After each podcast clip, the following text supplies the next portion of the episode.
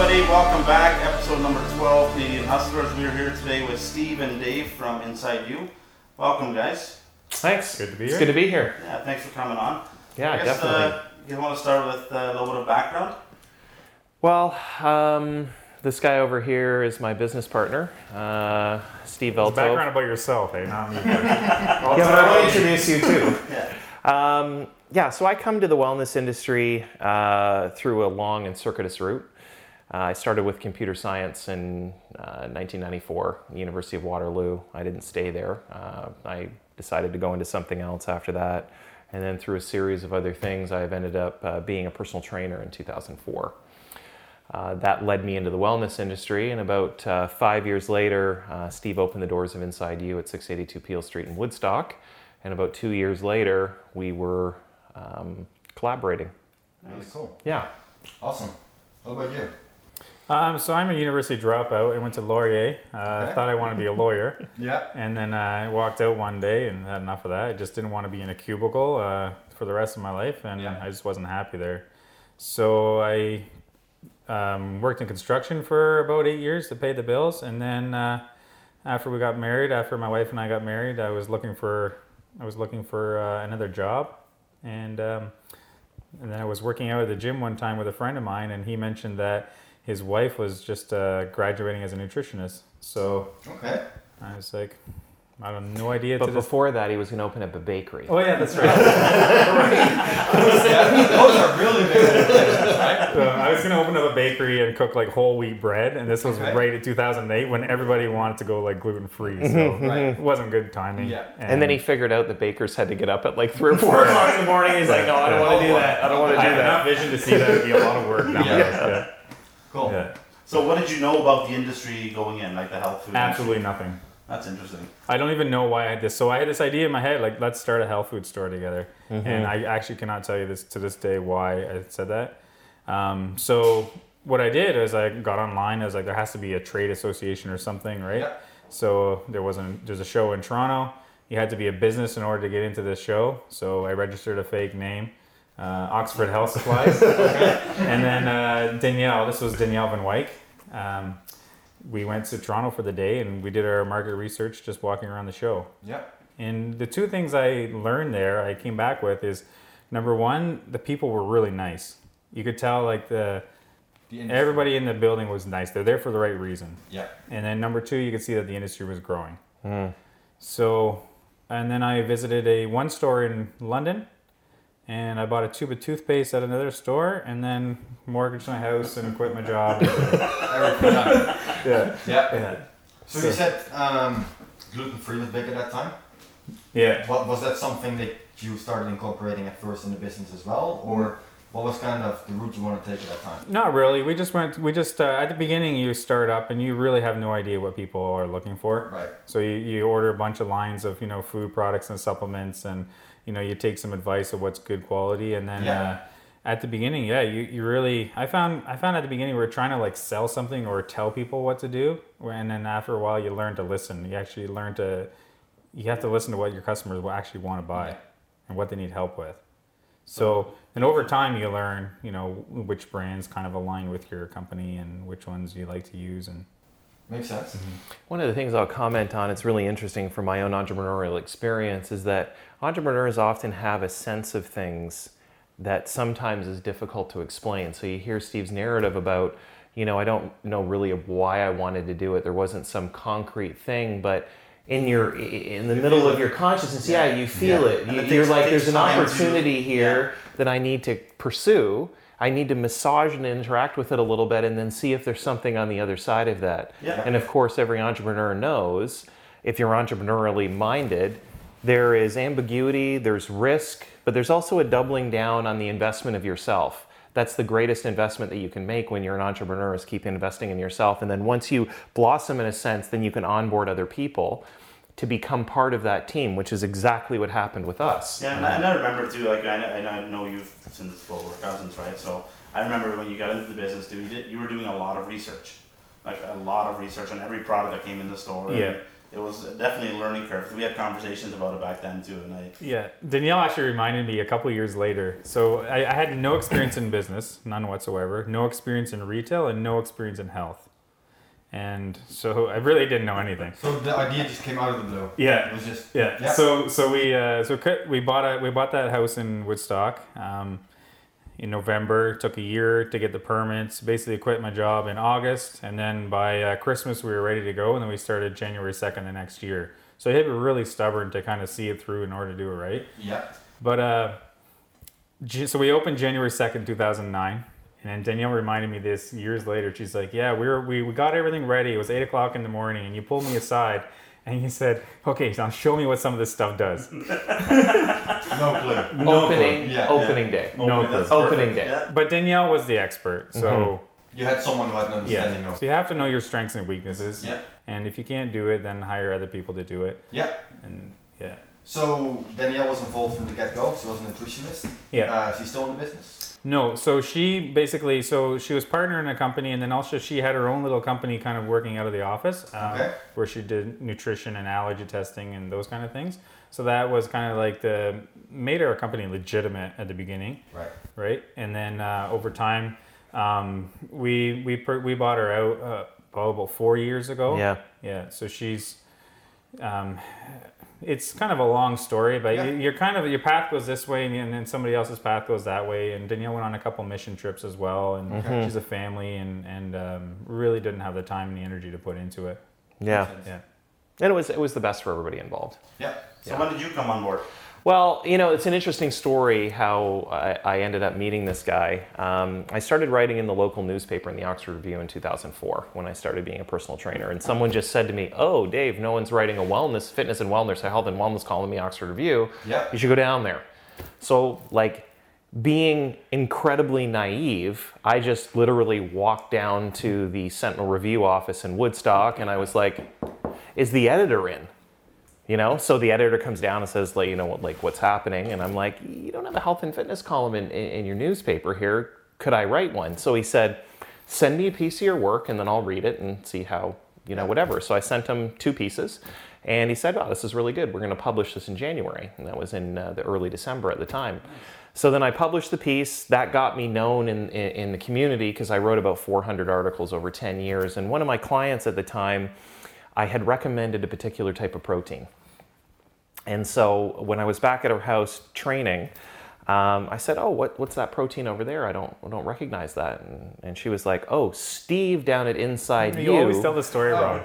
oh, I know. Oh, sorry. no, but- so what? Do I always mix it up? No, no, no. You're Oh. gonna you're gonna say Steve sold me something else. No, no, no, no. I was going to say, well, I mean, my recollection of it is that you know he had uh, made a different, you know, ch- you know, whatever. So then I went down there. Is this right? Yeah, yeah. Yeah. Okay. So. That's what we're going with. So, now. so I went to the store. I wanted to meet this guy and talk about the protein because because I was kind of like the de facto expert. Not that I was the expert, but I was writing about it in the newspaper. right. So you get to be this little media kind of micro personality. Yeah. So I go down there and I'm like, so I recommended this to so and so, and you recommended this, and he's like, well, this is the reason. It's New Zealand. Is this? It's grass fed. You know, it's probably a little bit of a better product. So he educated me on that, which was really important to me. So then we started to cross paths a little bit and a little bit. And there was one thing about Inside U at the time that really irritated me. Like, really irritated me. The logo sucked. It was like, it was so Okay. terrible. It was like a big blue horseshoe. And, you know, you still have that picture or whatever of the old sign and he had it made out of wood. Do you remember that? I don't remember. It was all. a U with the sun in the middle. Yeah, you with the sun in the middle and it said inside, and I was like, oh, the colors are wrong, everything's wrong, and the optics yeah. are wrong. It doesn't tell me anything about the business. Right. So I hunkered down and I taught myself how to use Illustrator and learned a little bit of design language and I designed a logo, the current logo that we use today. nice. And I had business cards made, I put Steve's name on them, and I brought them in one day and I'm like, here's your new brand, buddy. Like, I feel better about this. I'll shop here now if you use this branding. So um, that that was the beginning of the relationship and as steve describes it which he'll probably tell you in a second it's very interesting when you're an entrepreneur in that when people make themselves useful which is what you'll say Yeah. and try to solve problems that you might not see that becomes very attractive in the team that you're trying to build sure. and that was the first piece that kind of opened the idea that we could be collaborators you, you did it. Uh, you just did it because you just wanted to give. It wasn't. I- I did it wasn't because I wanted to intention give- of- No, it was just irritating. I Yeah. mostly. and it also irritated me, right? Like, like It's, it's under the premise that you just want to give, and if A uh, nothing 100%. return, and then it. Yeah. No, I was actually expecting nothing in return. And, you know, so to your point, I wasn't receiving a discount. I, I, I was getting nothing free from the store. I shopped there. I paid the money that I was going to pay, et cetera, et cetera. So there was no incentive for me to do that. Yeah. Yeah. I did it because I felt it was the right thing to do. Yeah. And then what the second piece that happened, which was really interesting, was this guy got a, a scratch in his eyeball, uh, corneal scratch, right? Didn't you? From whatever it was. And I was shopping there at the store one day, and he's like, "Ah, the person that usually looks after, you know, when I go, I got to go to the Ivey Institute get my eyes looked at in London. I got no one to watch the store." And I thought to myself, I know a little bit about most of the products that are in here. Like, you know, why don't I do it? Yeah. So he's like, oh, okay. Goes behind the counter, gets me a key, gives it to me, shows me how all the POS systems work, shows me the lock, the code, and he says, see you on Thursday, or I won't see you, but you, you're running this thing. So I showed up, and that was the beginning. Yeah. That's cool. Back to that point, and I think that's a really interesting point um, from an entrepreneurial perspective. First, writing in the columns, Yes, something you did probably for free. 100% for free. for it. Actually, that's what the editor told me when I walked in in 2004. He's like, we're not paying for original content anymore. So Yeah. said, you're welcome to do it, but you're not going to get the 30, 50, or $100 we used to pay per article. Done. Yeah. So I'm like, I'm going to do it anyways. Which created your brand. And the backstory to that super interesting. So I'll digress for uh, two seconds for your audience about what you need to do as an entrepreneur. I failed English six times. Three times in high, and this is real. Like my transcript shows this. Three times in high school, three times in university, and I went on to be a columnist. So what this tells you is it doesn't matter if you have a weakness or a strength. You can always double down and work on those things to get better. It doesn't matter what it is. If you're not good talking in front of people, you're not a good doing this or doing that. Yeah. You can get better. Give you have the yeah. you have Yeah. but you have to practice. You have Yes, to do you it. definitely have to. You have to You have to do it. Yeah. I just read a book by David Goggins. I don't know if you read that book or not. Mm. He just came out. He same thing. He couldn't swim, and he, he Right. was in the Marines. Like he's a horror. He's like I would sink all the time, and he just kept going and kept going. And Right. He went through, through the Marines like three times in a row, and he finally made it through. Yeah. Persistence. Just persistence, Yeah. persistence, right? So this goes to show, and there's a lot of swimming in Marines. Yeah. So Yeah. it's a big part of it, right? So Yeah. yeah. Okay. So that was in. How, how long was this ago? Well, it was 2011, basically, I think, when that, That logo part, yeah. piece happened. Yeah. And then we slowly, you know, started to understand the nature of the collaboration and everything. And by 2013, we wanted to get part of a, a buyers group called the Health First Network. So we're, we're part of that now. And it's a really interesting arc about what could happen. We didn't have the sales at the time. I, I you know, so it, it- we weren't there, um, and uh, they wanted the store to be a destination location. It's a big buyers group, so you get a, a s- Yeah. you know a significant discount when you buy in bulk with a whole bunch of people across Yeah. Canada. And so Steve asked me to join him in February of 2013 to drive down to the head office and pitch them for the third time. Okay.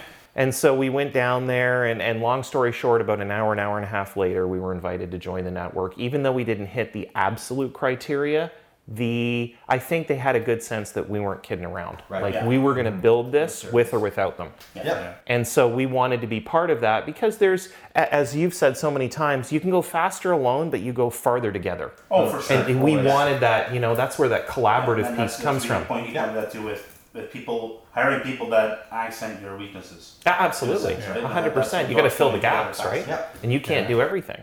Just to that point, it was. I always tell Dave, eighty percent. So Yeah. for me, if you can do it eighty percent as good as me, Yeah. then I'll let you do it. Yeah. Yeah. And usually, I have a good. Like I'm obviously you're aiming for people who can do it better than you. Yep. You get to that eighty percent, Yeah. and then if you're, you know, if if things work out, they end up being you know one hundred and ten percent. But Mm-hmm. I was telling for like two years, I couldn't get Dave to let other people do things. Mm-hmm. For two years, eighty percent no, and then one day I said eighty-five percent. It was like bing right away. Yeah, Yeah, he's he, yeah. It was. It was He did it. uh, I'm a little bit of a perfectionist Yeah. at times about certain things. Yeah. It's hard Um, to let go of things too, as an entrepreneur. I think you Yeah. create something, Yeah. and Yeah. it's hard to give other people control of that Yeah, because it, inevitably it always kind of and I takes think a hit a lot of it- times. it- Yeah. and I think they, that before they figure out what they're doing on their on their side of it, Yeah. it takes time to get back to where you were. I think that you know Steve's insight into some things is incredibly valuable. I've certainly learned a lot from him, and one of the things that he taught me was that a if someone can do it 80% as good as you or 85% mm-hmm. as good as you you can let go of the reins. But b what he was really saying was this. If someone can do it at 10 out of 10 like you should let me put it a different way. If someone's on your team but they're not the owner or whatever you can't expect them to give a 10 out of 10 No, effort it's no. not it's not the same is- thing is best. 80% Yeah. is nice and high you know, you're going to get good. good work from that Yeah. and you're going to have a good collaboration But you have to start with little things. Mm-hmm. So one time I was driving back from Toronto and I was like, there's one thing I didn't want to give up is I was cutting my own grass at home. Okay. We said put new sod in, and I was Yeah. like, I want to be no weeds and I want it perfect, right? Yeah. And I was like, oh, this is every week you have to look at what you're doing and say, is there something that I don't like doing, or is there something that somebody else can do better? And um, I didn't like, you know, I was spending an hour a week cutting grass, but and my son was I think seven or eight at the time, so I just didn't trust him with the grass. So Yeah. I got home, I put him on the lot, the empty lot next door, and he cut that. He was done in like 20 minutes, and he's like, "Okay, Dad," and he's he's ready to go. He wanted to cut more grass, so I was like, "All right, get over there." And then he's been cutting grass for the last like five years, Yeah. hour a day, 52 hours a year. 50, Heads up. Yep, hmm just like that. But it, it's hard to give over the control. Yeah, you start Mhm. little. Yeah. Yeah, makes sense. And you're building trust at the same time, right? You want to know that the person that you're working with can actually execute on that. Yeah. And then if you can't execute on it, then you got to figure out what that gap is. Business and entrepreneurism really has one fundamental tenet it's solving problems. So you become an incredibly competent a either a problem solver yourself or you find people that will help you solve that problem. Yeah. That's the critical thing about entrepreneurism I think people miss. They want pay dirt, they want money, they want this Well, big that's business, they want all these general, other right? things. Right. Fighting But just making sure that you understand why you're doing it in the first place is something that sometimes people can lose sight of. Yeah. Yeah. Well, that goes from a business model even. Absolutely. Like if, you, if you're not solving anything, what are you doing? what are you doing? Right? And then, Like, are you just how- how riding you a stationary bike society? and wasting energy Right? and not Yeah. going anywhere? Yeah. Yeah, absolutely. There was another part. or One of the other reasons I never really tell Dave this, but I one of the reasons why. So he's going to tell me on camera, actually, on, on a podcast. Okay. one of the biggest reasons why he works for Inside U or partner Inside U because I didn't really want to work against him. Mm. That's, yeah. Okay, so it's a lot easier to have people like this Yeah. closer to you and work with them than Yeah. just to fight all the time Yeah. against them. Yeah. Makes Yeah. your life easier. And a lot of people they are like you know they have like you know Steve's plumbing and so and so Yeah. is this and Yeah. no just you gotta have a, a good name and have a you know make a bigger pie and everybody can eat from the same pie rather Yeah. than like you have my pie you have my pie. Yeah, and, and, and Yeah. I think the point here is that, that there is a point, there is a time and a place to compete, but there's a time and a place to collaborate too. Mm-hmm. Yeah. And then you have to like lower the exposure of your ego and say, mm-hmm. okay, let's collaborate because I myself am probably not the best team to make this happen. I need more people. Yeah. Well, com- competition is comparing yourself to someone else. Right. Right? And, and at the moment you think about either dominating the industry or collaborating, mm-hmm. well, a, a new door goes open. Mm-hmm. Yeah. There's so much more opportunity. You just, hey, can I be better than And the company? wellness business is very warm to collaboration. Yes. You know, we've that- that's yeah, another I've seen that. I've thing. So- that. we've interviewed a few people, and it's, Yeah. yeah, they're a lot, they're a lot more open to that kind Yeah, of stuff. And yeah. we've interviewed other people where their businesses are not open to it. Yeah. Yeah. So Well, and even to this kind of stuff, really, uh, Yeah. media and podcasts and Mhm. content in general. I think the health and the beauty industry is fairly, open Um, to it. Yeah. pr- pro- probably the most open industry Mhm. towards those kind of uh, Yeah. platforms. Yeah. So, um, you're both partners in it now. yeah. Um, that's been seven years, Fine. Close. five, five S- years. Six. Six, yeah. So Six twen- years, 2013 was Yeah. kind of the Okay. official date. Yeah. And so here we are, literally about six years and five months. So where did you kind of, um, where were you at when you joined in? Where was I at? Yeah. I was working uh, essentially as a wellness consultant at the time, and I was writing in the newspaper. That was the main thing that, that I was doing. I was reaching the end of that arc of my life, though, in the context of I was looking for something else potentially, but not looking specifically, but being open to a world of possibilities. challenges, A- ab- yeah. Absolutely. And so when the opportunity to He was do he was basically the best personal trainer in Oxford County. Like, n- no offense to anybody else who's personal trainers, but Mm. Yeah. you tried to be the best. Well, and I was also the pro trainer for Southwestern Ontario. So a- at that time, all the trainers that were anywhere in Southwestern Ontario who had gone through CanFit Pro Yeah. and had their professional certification, they went like I, I taught them and certified them. Okay. Yeah. So I did that for ten years. Yeah. So then we, we, we walked around a, a new building, Yes. the one we currently just moved into, and we brainstormed in that building. And that's that was in 2013 too, Yeah. right? Yeah. So we put an offer in on that building at that time, and this is actually funny in the real estate tie. The the that building, the real estate actually is what really made Yeah. us actually say, okay, we have to do this. Yeah. Okay. Because a lot of times real estate is limiting, but we saw potential and possibility, all the different things we could do in that building. We're like, okay, Dave decided he he basically because of that you decided to go to school. Yeah, right. Mm-hmm. Uh, to become a naturopathic doctor, and um, I was like, okay, he's going to go off to school. I probably have to bring him in to be a part of this business, otherwise he's never coming back to the area, Mm-hmm. Awesome. right? So Makes sense. So from the start, how, what was the most? Uh, how do I say this? What did you use for customer acquisition? Like, was it social media? Was it emails? Was it was it just outreach? Well, you do a big promo at the beginning, like a you know grand opening sale, and then mostly at the beginning it was uh, friends and family and referrals. We had about three customers a day at the beginning. Yeah. I still remember I get so irritated when it snowed at like ten o'clock in the This, morning. this is a really good story. This is a really good story, actually. it snows at ten o'clock in the morning, and someone comes at twelve, and they can see there's no tire tracks in the Oh, driveway. the- yeah, Yeah, exactly. yeah, yeah. So what do you think he did?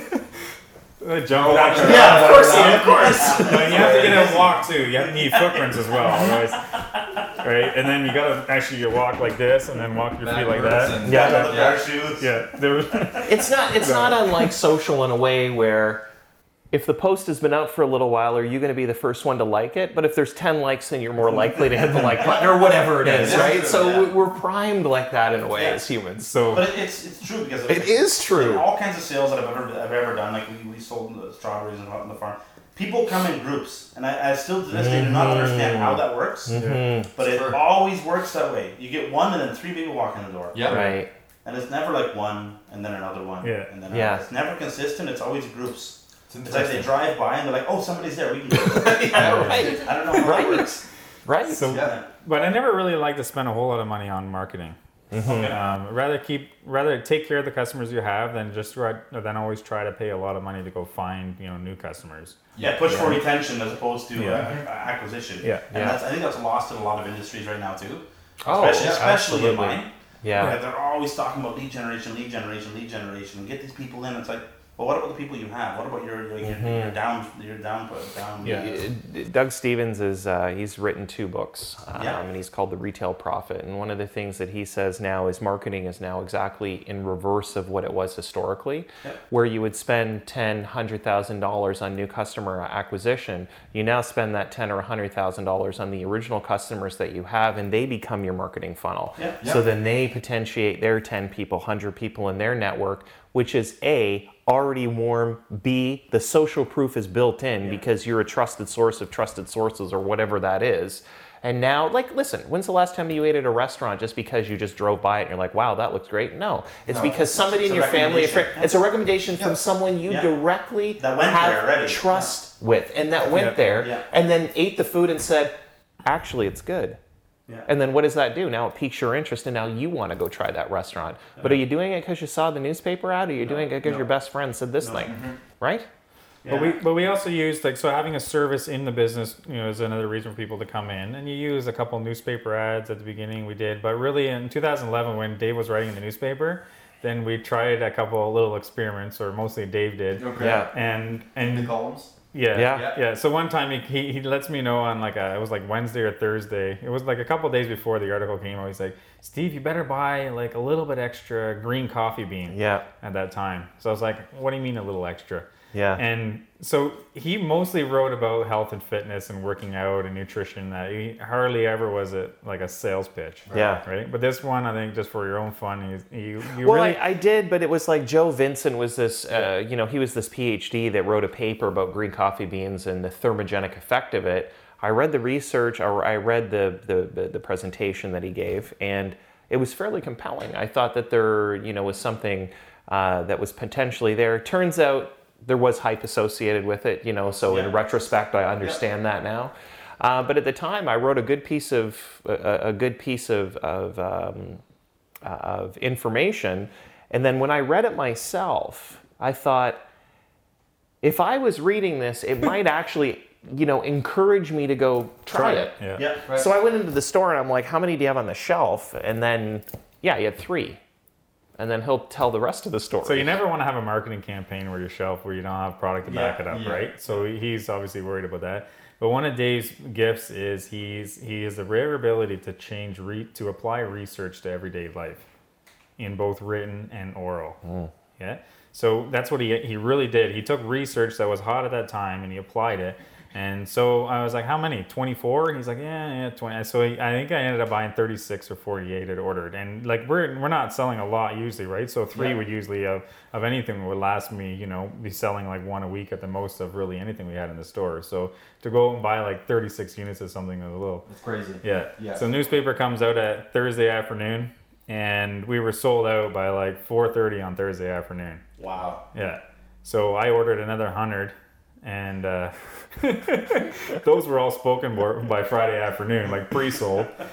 And yeah, and then uh, so then on on Monday morning, I called the supplier up and was like, "When can I expect that hundred? And I want to place an order for more." And they're like, "Oh, we actually didn't get that order that you emailed in on Friday."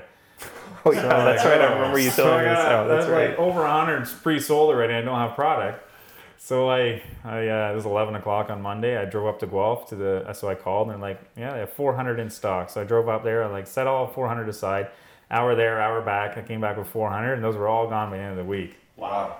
Yeah. So you can see the numbers went like that, right? And really, what, what I capitalized on there was the Oz effect at the time. So Dr. Yeah. Oz had just started a show, and he was talking a lot about some of these, you know, the therapeutic, Yeah. you know, supplement Okay. business. And then, so I rode his wave as well Yeah. at the time. So it wasn't just that it wasn't one thing; it was a synergy of things, if I can put But it that way. because you build a following Oh, absolutely, Yeah. at your own absolutely. expense. Yes, right. It right, wasn't like right. you getting paid to do it. Not at and, all. And, th- and that that repays that way. Absolutely, Right. And that- absolutely. That's a lot of, people don't do that eno- enough right now. yeah. But we didn't really keep going down that road because we don't. We're not just like pushing product. We actually want to help solve problems. Yeah. So it was just kind of a neat little experiment. Yeah. And then after that, when we joined Health First, this retailing network, then um, we started putting out a flyer. We used their flyer. We put it out once a month, and we distributed Yeah. about about uh, fifteen thousand, kind of on average, households. Okay. And you have to hit like with newspaper and e- and those, you have to hit people once a month, bare minimum, right? So that was the first kind of real regular marketing that we did once a month, and um, you could see it basically double the amount of people that were coming in. So we went from like two to three new people a day up to like five or six at that time. So that really paid off then. Yeah. Yeah. So we did Yeah. that for a while, and And at the time in 2014, I think when we started that flyer program, there um, that was a way that people acquired information about what sales were going on in their community. yeah. Yeah. That's transitioned somewhat Yeah, now we're, to we're a lot more electronic now, right? more electronic. I think that there is a planetary health concern as well. The number of inserts in any given paper, when it's this thick, you have to ask yourself how many trees were cut down in order to do that particular I never, thing. I And never, I never Yeah. you know, and yeah, and that's right. Like I you know, literally don't. I grab the paper. yeah, and it goes in the recycle. So, so the energy cost to do those things is something we're very aware of too, because we want to make sure that we have an alliance with wellness, and wellness Yeah. isn't just about making sure you you have enough magnesium. You've got to care about about the environment too. You- That's right. it's Even from a cost perspective too, it's four- Absolutely. fourteen cents to make a flyer, Mm-hmm, and then you got to mail it. Mm-hmm. Right? Yeah. so I'm not saying we won't do flyers No, in the I future, understand that. but and, yeah, and Yeah. it, everything has its place, but it's just Yeah. like dollar for dollar, you're at fourteen to twenty cents by the time it's in someone's hand, Mm-hmm. and you have no Yeah, you have no data back on it. Mm-hmm. Like you have traffic through the door, Yeah. but you have no data. Yeah. So now you spend fourteen to twenty cents on Facebook, which you spend let's say let's say the whole ad campaign cost you fourteen hundred dollars, do flyers, something like that. You spend fourteen hundred dollars on Facebook. Mm-hmm. I'm getting raw data back. Mm-hmm. Who's can seen with it? Male, female, what age group, everything, right? You know And your that's demo. why Facebook Yeah. it's held to Yeah. a higher standard actually. Yeah. So I I just feel like you get a lot more for your money. Yeah, and I think it's a difference between passive and active. You know, flyers are passive. Yeah. You, you, it's up to the person to open it. Yeah. Active is that you know you physically know that there was a type of engagement Yeah. Yeah. with that particular Yes, thing. that's a very yeah, type of engagement. A type of engagement. It's a really good way to say it. Yeah. It's true. Yeah. Because you don't know what it is. Yeah. You don't know if they watched that video, if they scrolled by, did they pause, did they interact, did they like it. Yeah. You know, you do know some of those things, but you don't understand uh, Yeah. as much about Yeah. it. That's true. But uh, just kind of uh, to take it to the next step to the industry, if you if you want, like a segue. Yeah, one more thing before we jump into that. Um, you didn't really explain for the people who do not know what Inside U is. Oh yeah, right. Yeah, Good yeah. point. This Yeah. is yeah. so inside you, yeah, inside what? So people, that's what people used to say. Inside Yeah. what? You're gonna start what? Inside yeah, View. yeah, Yeah. yeah, Yeah. How did So- the name come about? Let's start with that. How did the name? Well, that was that was I really didn't like my job at that time in construction. I was bored out of my mind. But I think it took like probably three weeks to think of that name. Okay. And with a name, you wanna you want to make sure it can encompass your whole business. Yeah. You want to make sure it doesn't limit you. You want to make sure it, it uh, kind of um, encompasses also the kind of core mission that you want to do, ideally. Yeah. Um, it's easier than if you have to apply the mission back to the name later. So for inside, it's not inside me; it's inside you. Okay? It's going to be about you and your Right. problems. Um, inside you, it has to be. There has to be an extra stra- exit strategy as well. So you know, it's not Steve's health food; it's inside you. So really, anybody um, can take up this torch and, and use this company in the future to, to you know to help people and make this world a better place. And really, that's what it is. It's just a vehicle that we use that Dave and I, and we have a team of about 20 people now. It's a vehicle that we use um, to make a difference. Yeah. yeah. And there's lots Yeah. of room, there's lots of ways. Like we have lots of ideas about how we want to do it and all different ideas for the future. But you know, it comes back to the customer as well. Inside, Inside U is just, it's like we have a whole army of people out there, you know, recommending us. Oh, and, yeah. right? Mm-hmm. So it's also a vehicle that the customers use to make their lives better Yeah. Mm-hmm. right? Um, so it's at first it was a store, um, but I did name it Inside U Health Center, which is the health center is kind of annoying. I really don't, but so our trade name is Inside U. At first, it's a store, and then um, it's kind of. We started this program once with like fruits and vegetables, where a company dropped off fruits and vegetables. Okay. And at that point, you know, we had a, you know a few employees, a few a few people on the team, and it kind of changed into a community, right? And, and then a couple years ago, you know, we're, we're kind of now like a health and wellness company. yeah. So it's It's more you kind of just a see, yeah, it's more Yeah. than just a So you store. moved into a new space to accommodate this. No, mm-hmm. that happened before that Before already. that? Yeah, Okay. yeah. We have to be, we have to help people manage their lives mm-hmm. Okay. rather than just sell product. Yeah. Okay, so that's kind of where we're aiming. So we had these ideas like four or five years ago, might, but it might take like ten years to kind of put it where we want it to roll be. it out. Yeah. Yeah. So it's a health and wellness company. Yeah. Yeah.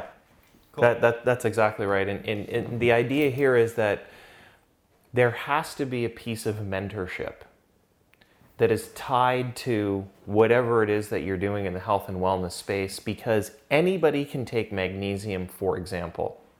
But the deeper question is A, why do you need the magnesium in the 1st mm-hmm. place? That's important. And then what are the companions to magnesium that will optimize its effect? So is Yeah. that eating healthy? Is it exercising? Is it mm-hmm. putting your phone down an hour before you go to bed? And then, you know, you dose the 200, 300 milligrams of magnesium at that time if you have trouble sleeping. It's the ecosystem surrounding the person now that we're really interested in doing. So, how do we work with the people that are in our network so that we can provide real value that you can't just go get somewhere else as well. Mm-hmm. So, high tech, which means we really understand the deep physiological biochemistry of it, that's where I come in, that's the medicine part. But then it also has to be high tech touch. Who are you as a person, and how can we connect on, on that heart to heart level Yeah. to make the science meaningful? The science isn't meaningful unless there's a, a personal connection with someone. So that's the difference between buying magnesium at Walmart, buying magnesium. A at hundred Inside. percent, a hundred percent. It's- That's right. the That's right. Absolutely, and the personal connection that you're going to get, and some of the directions that you're going to get. Uh, you know, every once in a while we'll get somebody. You know, and this happens more often. People that are on a keto diet, for example, and they come in and they have symptoms of the keto flu, and they want to know what they can do for this and that and everything else. Well, ketogenic diets deplete carnitine. So you give that person the acetyl-L-carnitine supplement, but you also explain to them at the same time like what's going on in their body. A, they feel heard. B, you've helped them solve a problem that not many people could, and you have a belly-to-belly, eyeball-to-eyeball meeting with that person. Yeah. So now it goes deeper than just this one thing. It's a synergism surrounding a person, Yeah. helping them to get healthy and, and really play with their grandkids. That's why you do it. Mm-hmm. Or get up in the morning with a little buoyancy in your soul, right? And I think most people, I mean, re- regardless of your price, but most people will pay more for that. Mm-hmm. Yeah, but see, that's an assumption that kind of bothers me that it doesn't have to be more. No, I know that's and that's why I said it that way. I'm Yeah. not saying you guys are more Yeah. expensive. I'm just Yeah. saying most people will pay more because I know I will. Mm-hmm. Yeah. Mm-hmm. Like I, I will if it's good service. I I mean within reason. I don't care what I pay. Yeah. I also, I also think it depends on the absolute ubiquity of what it is that you're selling. Because there is a point now in the marketplace where people are very well educated about specific things. It's a ubiquitous thing. So it doesn't matter really where you go, you can kind of pick it up. The internet is the great equalizer for information. So then we have to do another thing too. We also have to translate knowledge for people. Yeah. So we take that piece and we translate it and personalize it. That's the big piece. Yeah. So how do you take something that's ubiquitous, vitamin C you can get anywhere, but then bring it back to personalization? That's another part that's important. And I think that is where there's that margin for additional opportunities Yeah. there. And that's It's- where and that's where medicine is going. that's now. where medicine is going. So when you Yeah. talk, we have this huge change in medicine happening, um, and technology related to medicine, um, where people are looking for more personalized healthcare. Yeah. Gene testing, uh, you know, eh, studying your environment, your genetics, your Yeah. job, like the everything, right? And, and then tailoring, you know, um, tailoring it to you. So, but we also have a change kind of in, in our industry, um, the tech as it relates to retail as well. Okay. Yeah. And then we have consolidation in our industry. So as an industry matures, you get consolidation. So there's been stores that are started like, you know, 1975, 1980 that were very successful up to about maybe five years ago. Yeah. Yeah. And now we're seeing these like every year the change is happening faster and faster. So, you know, when it comes to like marketing, people used to go to their store and ask what what is echinacea, right? And now you can learn about echinacea everywhere, Right. right? So, um, but there's there's some changes in in um, like where people shop and how they shop, where they get their information from, maybe from here instead of Yeah. you know the Yeah. newspaper. Yeah, that's so right. Where they get their information and how they get their information. So all of that has really changed in the last two years, especially. Yeah. And so then then it becomes like okay, just so you did something you know in a certain way for the last thirty years, you have to be agile enough to change with that, and that's the really tricky question. So people say, oh, you're you know. Businesses looks good, right? Because a lot more people are buying natural supplements and food and things, but it's actually more challenging than it ever has been. I agree. It makes sense because there's so much information available. Mm-hmm. There's an abundance, and no one really knows how to what to do with it. Yeah. Right? You Yeah. go Yeah. online and Mm-hmm. um, You the, the, the first thing what you think about when you say, okay, I'm selling a product and I'm trying to personalize it to the person, is to say, okay, I'm just going to provide them with the information. Mm-hmm. But no, the information is already there. Yeah. There's so much information that you got to figure out what information that individual needs out of everything that's available. I call it TMIS. I actually have a name for it too much information syndrome. Right. So, you know, the thing is that now you have a customer that comes in and they've brought you the 14 different types of magnesium that are available in the market, what three influencers have said about all of those things, and now you have to be agile enough in your information to be able to field that question and customers are coming in people are coming in more savvy they're more educated so then you as a retailer and your team you got to up your game yeah. Yeah. you have to up your game Yeah. but then passion, which is what we do in this industry, drives the acquisition of those new things. We do it because we like to, not because we have to. And that's happening more and more in every industry. Yeah. Yeah. People that are passionate are the ones that are staying. Yeah, right. The ones Right. that have no passion are gone. But that that kind of see what's happening now. I think in a lot of industries is that the retailer is is, is really it's really dangerous for the retailer not to become just a distribution company. Yeah. Okay, so the the passionate people are the ones kind of sitting in rooms like this, and they are actually usually operating outside of a traditional retail environment, whether you're Yeah. selling cars or you know supplements or anything really. We all have like if I if you're gonna go buy something, you'll ask a friend and you'll ask somebody who's in the industry. So we all have influencers that we follow, and usually those are not working in a traditional store No. right? So a a lot of retail companies are just becoming like slowly becoming distribution companies unless they can really keep asking themselves that question what are you trying to solve how are you trying to help people what's Yeah. that that's And, and I think that back to your point, where you just said the companies that have been in existence for over 25 years, they're going to die because they're trying to turn into a distribution company. yes And they're not going to be able to compete with Amazon, that is the master of distribution. Mm-hmm. Right? Mm. So Well, we, we, we saw this in the tech industry, in, in the original PC world, where everybody started to develop computers. So, you know, Acer, Gateway, Dell, you know, the list goes on. And then what happened? It wasn't a race to the top, it was a race to the bottom. Who could have the cheapest price with this particular computer? And then what happened was there was a gap in quality. And so Apple came in in 2001, 2, 3 Yeah. with the iPod and then the iPhone in 2007, but they maintained quality. So this was really interesting, and then they own the whole piece. And I take a lot of my inspiration from Apple, whether you like them or not. Yeah. They have a really nice ecosystem that they exist within. Yeah. And so I don't want to duplicate everything that they're doing, but I do want to take some really good things that they're doing as a company They're doing it and right. imbue those things. Yeah, yeah, they're doing a lot of things right. Yeah. And they almost went bankrupt and became the first $1 trillion company in the world. So to do that over the course of 15 years, I, I don't know that that's been done before. 100%. So there's something there. Mm-hmm. Success leaves clues. Yeah. I'll just speak makes more to that too. So, the, the railroad company, when it was first built, their their mission was not to build a railroad. Their mission was to connect people. Yeah, right. Right. If they would have stayed with that mission, Mm. they would have invested in airplanes. Mm-hmm. Yeah. But instead, they just became a railroad company. Mm-hmm. Mm-hmm. Right. And that comes kind of same thing. What you're trying to say is they just become a distribution company. Yeah Whether- When you stay with your mission, you look to new things. Do you uh, do you remember? I don't know if you know about Nintendo as a company. A little bit, yeah. Yeah. Do you know what their f- kind of first products were? No.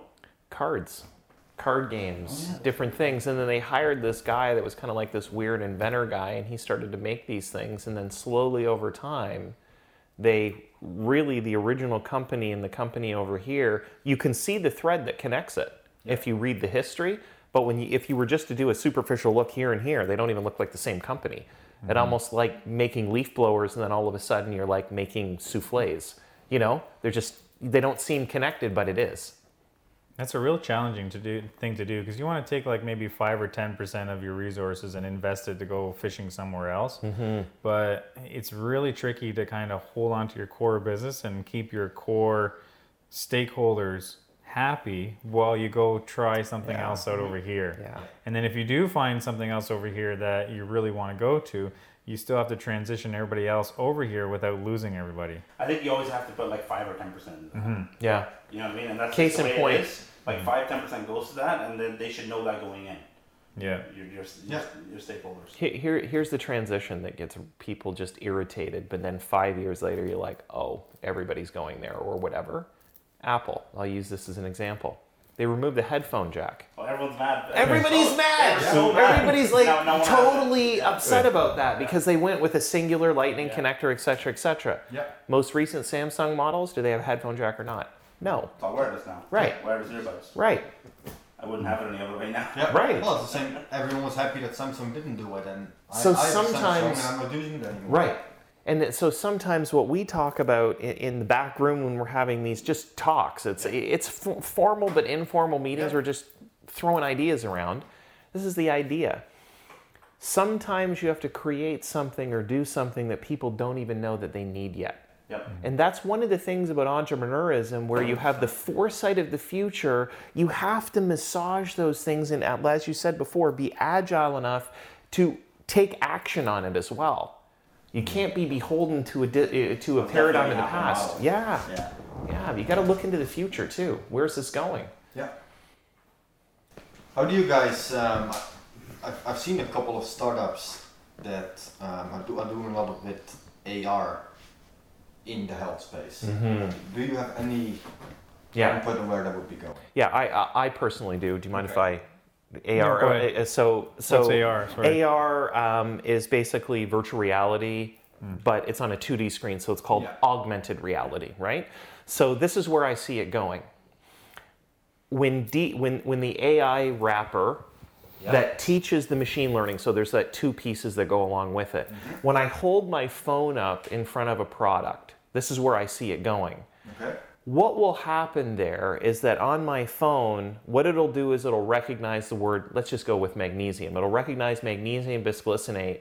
Then it's going to pull up context based on the machine learning and show me what magnesium does. Or maybe a small video on YouTube of somebody that's in store that's talking about that magnesium product, for example, for AR.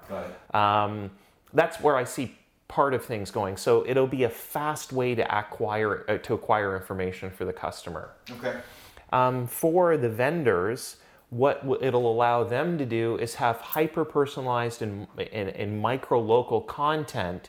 So now when I do hold my phone up and it brings a, a non industry menu up here, magnesium does this, this, and this, I can also have a contextual piece that maybe the vendor can then have direct access to the consumer to educate them on why their particular brand thing whatever it is Yeah. would be beneficial to that customer. Now, privacy aside, Based on the heartbeat. or whatever, Right. right? Yeah. Absolutely. Yeah. So it, it, it's that big data piece. A lot of people get concerned about the privacy piece that goes along with it, but the really reality don't. is, it's kind of. I think it's a publicity thing. yeah. Because nobody wants to put their pictures online. All. Yeah, right, right, You know what I right. mean? We just it- to put their it- it- the, the, piece here is that I want to allow my data to be used with my consent. That's Yes, one, right? And I'm I'm open to that. But number two, I also want another thing to do with data, and that is that I want to be paid when someone uses my data in some way. And this Yeah. is part of the new paradigm of e-commerce where I should maintain ownership of my own data and my own behaviors I and my own think So, cookies. so Blockchain you, will yeah, a role in blockchain will do that because I think what they're going to do, they'll probably pay you Mm-hmm. in whatever it is Yeah. for for opting in. Yes. Yeah. Right. That's probably what I mean. Something like that Yeah. would make sense in that in that situation. Yeah. So you opt in and it takes all your data, what you watch, what you do this, your heartbeat, everything. Yeah. But to your point about AR, I think that um, just to go back to that really quickly, it's an incredibly interesting idea because now I can actually hold my phone up, for example, and use advanced recognition that picks the store, it knows my location, then it shows me where I am, and then I get it. I can get it like Inside U was founded in 2009 by Steve Velthove, and I give a little bit of context about what that thing is. Mm-hmm. Or maybe I hold it up and then I serve up the menu at the cafe in real time on somebody's phone that they're just pulling down off Right. the, the context of, of where they are in the store or something sense. like mm-hmm. that, right? That goes very. There's a lot of interesting opportunities, but here's the thing: we can't say that future's never going to exist. We actually have to look into the future or crystal ball or whatever that is, and and, and, and have the foresight to say that's likely going to take place, Yeah. and how can we get ready for it? They want to tie it into Google Which- Maps too. What's that? They want to tie it into Google Maps too. Absolutely. So you go along the road, you're like, oh, Inside U, let's go walk in virtually. Yes. yes. And then you can virtually shop, Yeah. Yeah. and then you can virtually look at the products, and then Yeah. that's yeah. Yeah, I, I think that really ties in um, the whole privacy thing too. Um, where AR is going to go, where VR is going to go. Hmm. If you somehow understand the patterns of human behavior and what they actually want, is not privacy but convenience, Mm-hmm. right? It, it's always about convenience. If I can save that 10 second thing in what I need to do, and I can, it can be automated regardless of what I have to give up, Hmm. I will do it. Yeah. I might not for the next month, but in two months I will because I see my neighbor doing the same. So, yeah, I'm, I'm excited to see where where that goes. Yeah. Definitely. And well, health is probably one of the first industries that will take it on. Well, A- a- absolutely. And then I what? can hap- see major benefits for you guys for that. Yeah. Yes, I'm just thinking about it. yeah. Like, Well, you we could get totally they- lost like- behind too. Yeah, oh yeah, for sure. Totally oh, oh yeah, you can. Oh Yeah. yeah, Mm-hmm. for sure. But I'm just thinking, like you know, either people's heartbeats, like with their activity levels, their foots, their footsteps, everything. Like, Yeah. if you have that data in front of you, Mhm. you're more equipped to help somebody. Mhm. Well, that's where it comes where we're hopefully we can make this transition. We're into more service where And if you're having sleeping problems, we don't just you don't just come in and buy some melatonin. Um, you might become part of a sleep program where we guarantee you results, and we're going to follow you around, Yeah. uh, make you wear you know a device and follow you around and see you know figure out the 20 different reasons why you're not sleeping Yeah. Mm-hmm. and actually make a difference. Sir, you had pizza seven Yeah. minutes in a row. That's probably Yeah, right, right, right. Or you had your last, last coffee at seven or eight o'clock at night. The half life of caffeine's nine hours. No wonder you're awake at one Or, o'clock. or in your the wife morning. was gone and you didn't go to bed on time. Yeah, right, right, right, right. Yeah, yeah, yeah. That's what happens in my house, anyways. Um, well, you want to touch a bit more on the industry. yeah, so we, we also should tell like where we think it's going and, and what Yeah. Yeah, we're, what's what's what's what five we're years doing. out? What we're Mm. doing right now, like, uh, um, so we've kind of, so everything has become a commodity in our industry. It has become or is becoming a commodity. Okay. Even customer service is a commodity. To you know, people kind of copy it, right? So you Yeah. have to be really you have to solve problems. But so we have um, moved from our original location, uh, which was about fifteen hundred square feet, into Mhm. we are currently moving into a building that's about eleven and a half thousand square feet Wow. in Woodstock. It's an old century home, uh, built in 1860, Beautiful. and um, it was this close to being ripped down, and we basically just saved it just in Saved it. time. Mhm. Yeah. That's great. So we're doing about 3,000 square feet of retail, um, and then and about 10 new things, including uh, like a cafe, smoothie bar, um, yeah, Mhm. fresh fruits and vegetables, some bulk food. Um, and then on the medical side, this is where Dave's um, most of Dave's responsibility is. He's going to build like a whole medical wellness clinic. Mhm. Okay. So that includes right now two float tanks, saltwater float tanks. We just started that a couple months ago. So uh, you're floating in this big, uh, big bathtub, really bathtub whirlpool, um, six inches of water, and then we added five inches of salt on top of that. So it's about 11 inches thick, Okay. um, and it's salty, just boop, right to the top. So but you're in this, you're in this uh, enclosed pod, um, dark, Yeah. and It's like a cabin. Like um, deprivation pod. yeah. It, it Yeah, and and so to speak about that, uh, you know, it's called in the scientific literature, it's called REST, which stands for Restricted Environmental Stimulation Therapy or sensory deprivation. We know. So to answer your question, what we were sold was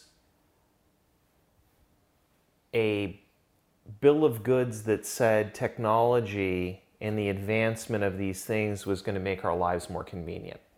And in a lot of ways, technology has added some value to our lives. However, people now, right now, 20, September 2019, are way stressed out.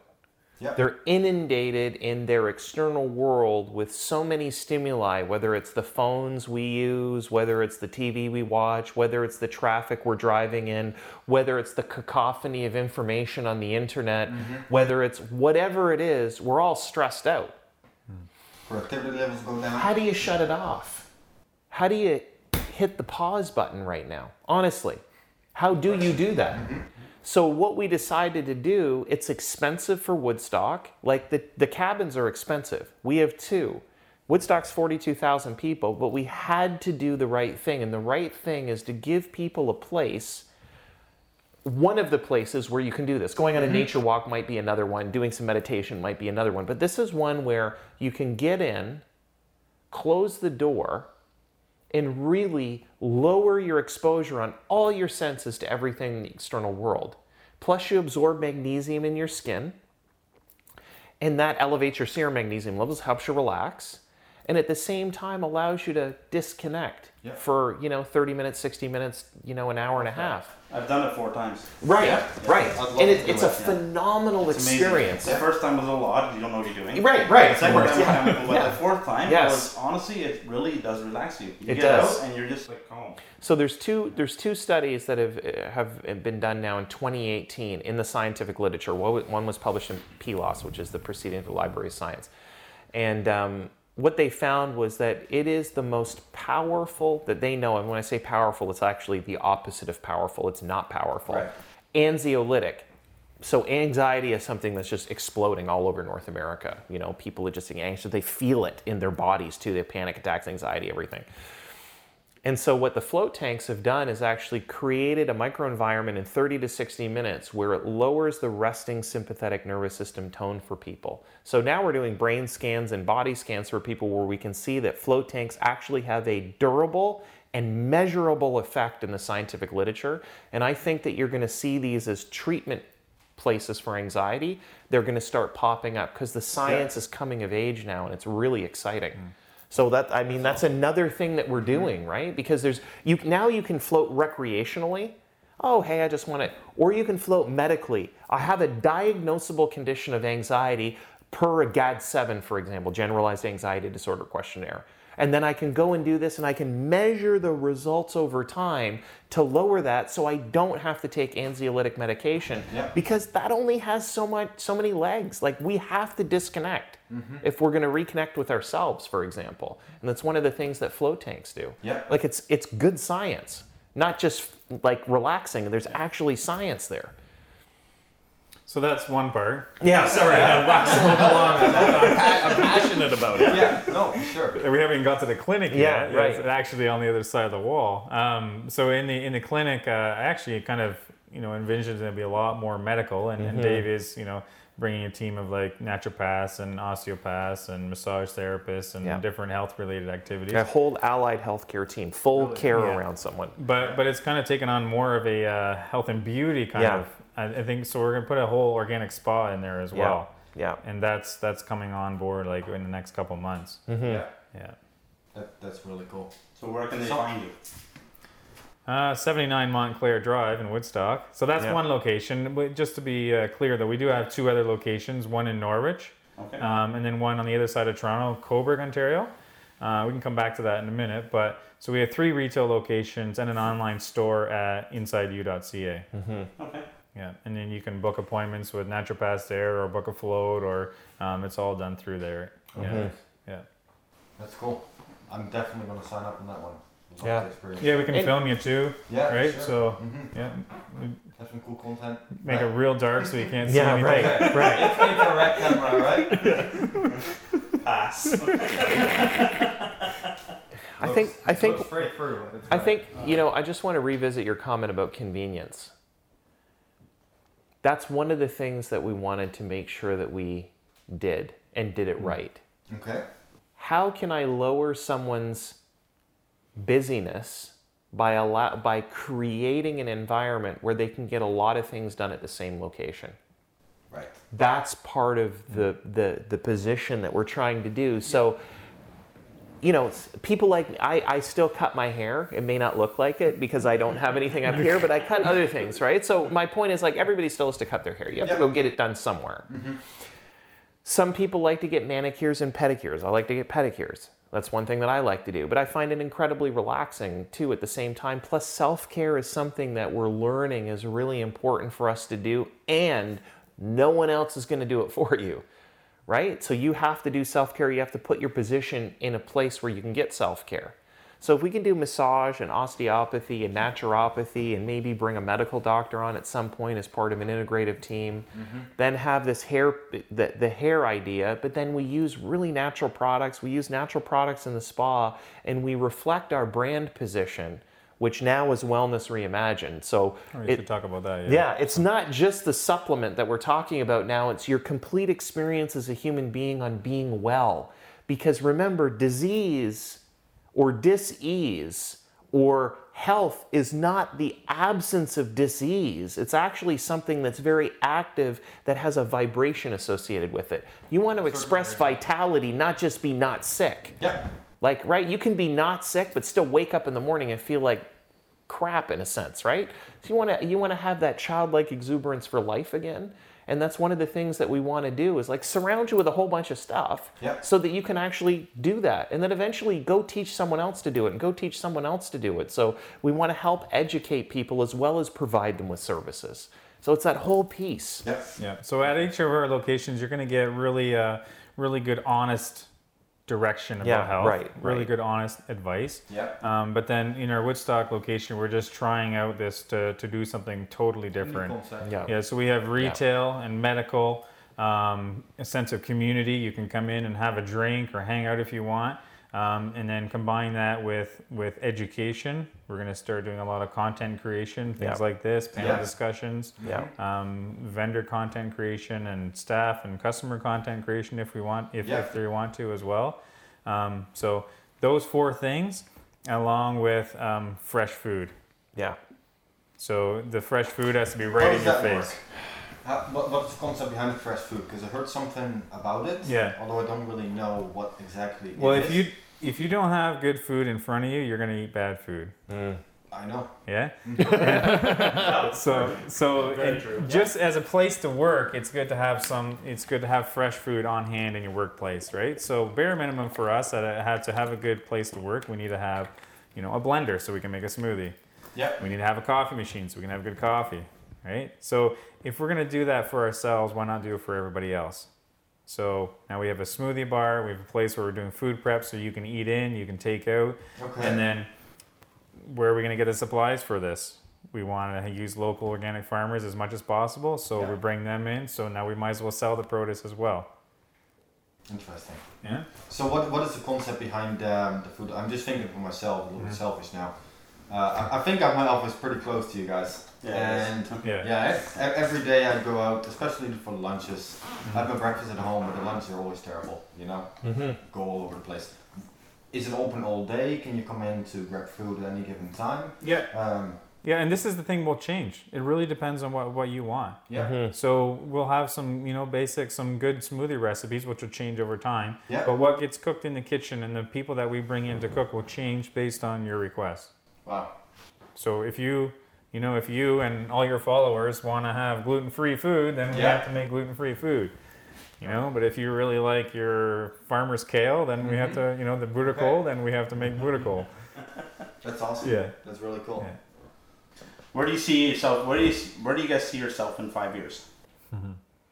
That's a really, really good question. And I think that I'll um, reserve the right maybe to not, not, not to prognosticate overly much on that. Let's take a stab. Be, be, it's okay to be because wrong. it actually, so in terms of specifics, I'll give you, you know, the idea of the uh, uh, of of the vision. The vision is is that as the world becomes more complex and more complicated, and we're busier, because I, I actually see that happening. I don't see people kind of dialing back. There's a whole bunch of things that are contributing to that. We have to provide an environment that allows, uh, creates, we, we want to create an environment where people can be the best version of themselves. Said another way, we want to optimize human biology and optimize human metabiology. Metabiology is like the mind body connection, okay? Okay. So in five years, our, our actual core mission doesn't change, but how we deploy it may Yeah. Right? So it may be that building or something. It may be an expansion of services. It may be a reduction in hyper personalization of services. But whatever it is that we decide to do, it will have one common characteristic. And that common characteristic is how do we optimize vitality in somebody, somebody so that they can feel, have the highest quality of life for the highest quantity of years? That's the point that we want to get to. That is what it mm-hmm. is. Yeah. Because frankly, guys, I want that for myself. Right? I want to feel good every day when I mm-hmm. wake up in the morning. So once I learn those things about myself, why wouldn't I share it with somebody else? And if business is about solving problems, and that's a problem of the human condition, that's something that I want to continue to do. Because making the world a better place is important. Very powerful. That's what it is. Mm-hmm. It's awesome. Cool. Um, what were some of the challenges that you had Hmm. but didn't see beforehand throughout the last five, six years? Lessons that you learned. Me is one of them because A, I'm always late. B, I have these deadline problems, but he knows how to work with me, which is really good. So I think that in the same way that I've been a help to the business, I've also been a, ch- a challenge We both, sometimes. we, we both learn off each yeah, other. Yeah, we both learn off each other. I mean, that's the thing. And I think that a challenge would be learning how to take two totally different independent personalities and, and, and figuring out a way to make them a synergy Yeah. um, figuring out that sometimes uh, you know it's okay to be wrong That's something else. It's okay to get it wrong and, and to move on because I think, mistakes. yeah, Yeah. absolutely. From from my position as like the founder, the biggest Mm-hmm. challenge is also always being able to grow with the company. So that if you you're as an individual. yes, yes. Yeah. So you always have to really, really take a look at yourself and and um, and be willing to replace yourself if you can't grow into the into the position you need to be in. Yeah. Yeah. Yeah. So that that's that's really we have to really analyze yourself. So you know the first five years a business is most likely to fail. The next five years are most likely to run out of money, and then the next five years they're most likely to lose their culture. So we're sitting right at year Yeah. ten right now Yeah. with no money and Yeah. lots of culture. Yeah. Yeah. Yeah. Yeah. Yeah. Yeah. We're a self fulfilling prophecy right now. That- That's what's happening. yeah, yeah. So, so uh, that's kind of uh, yeah. Yeah. No, you always have these, you know, the cash flow things, and but if Yeah. you grow too fast, it's very, very difficult on your on your on yourself. Like we we I've tried to kind of, you know, grow slowly and steadily, so that we can be there for people and we can, you know, Yeah. So people look to us like we have all our stuff together. You know, we're, we're owners of a health health and wellness company. We must eat perfect. We must live Yeah. perfect, and so it's really important for us to really, you know, have our stuff together Yeah, and yeah. you know get help when we don't. Yep. Um, so, you Hmm. know, we have to maintain that image. Not really an image, but we have to maintain that that. Um, Well, that I, re- I I would yeah. say that really what you do, and I think this is becoming more important as time goes on, you become a living manifestation of your message. Mm-hmm. Yes. You have to become the very message that you're preaching to people because people can smell that BS from a mile away now. Are they going to do that? No. It's been oversold. Yeah. Yeah. yeah. I've noticed that too. Like the more videos I watch, the more stuff.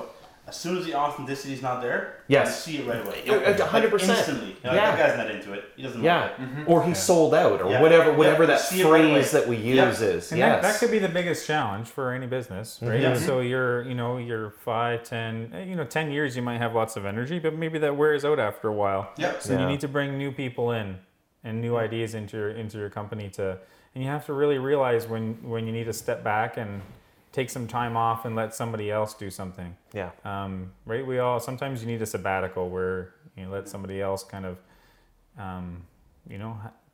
So we, you can build a place, you can decorate it, but you have to let somebody else, like even rip some walls down once Yeah, in a while, yeah, and, and yeah.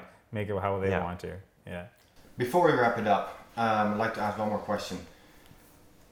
Three tips that you give anyone who would want to start their own business. Now, before you jump into that one, I really want to um, tell everyone who's listening at home the point that you mentioned before is providing the value up front without any expectation in return.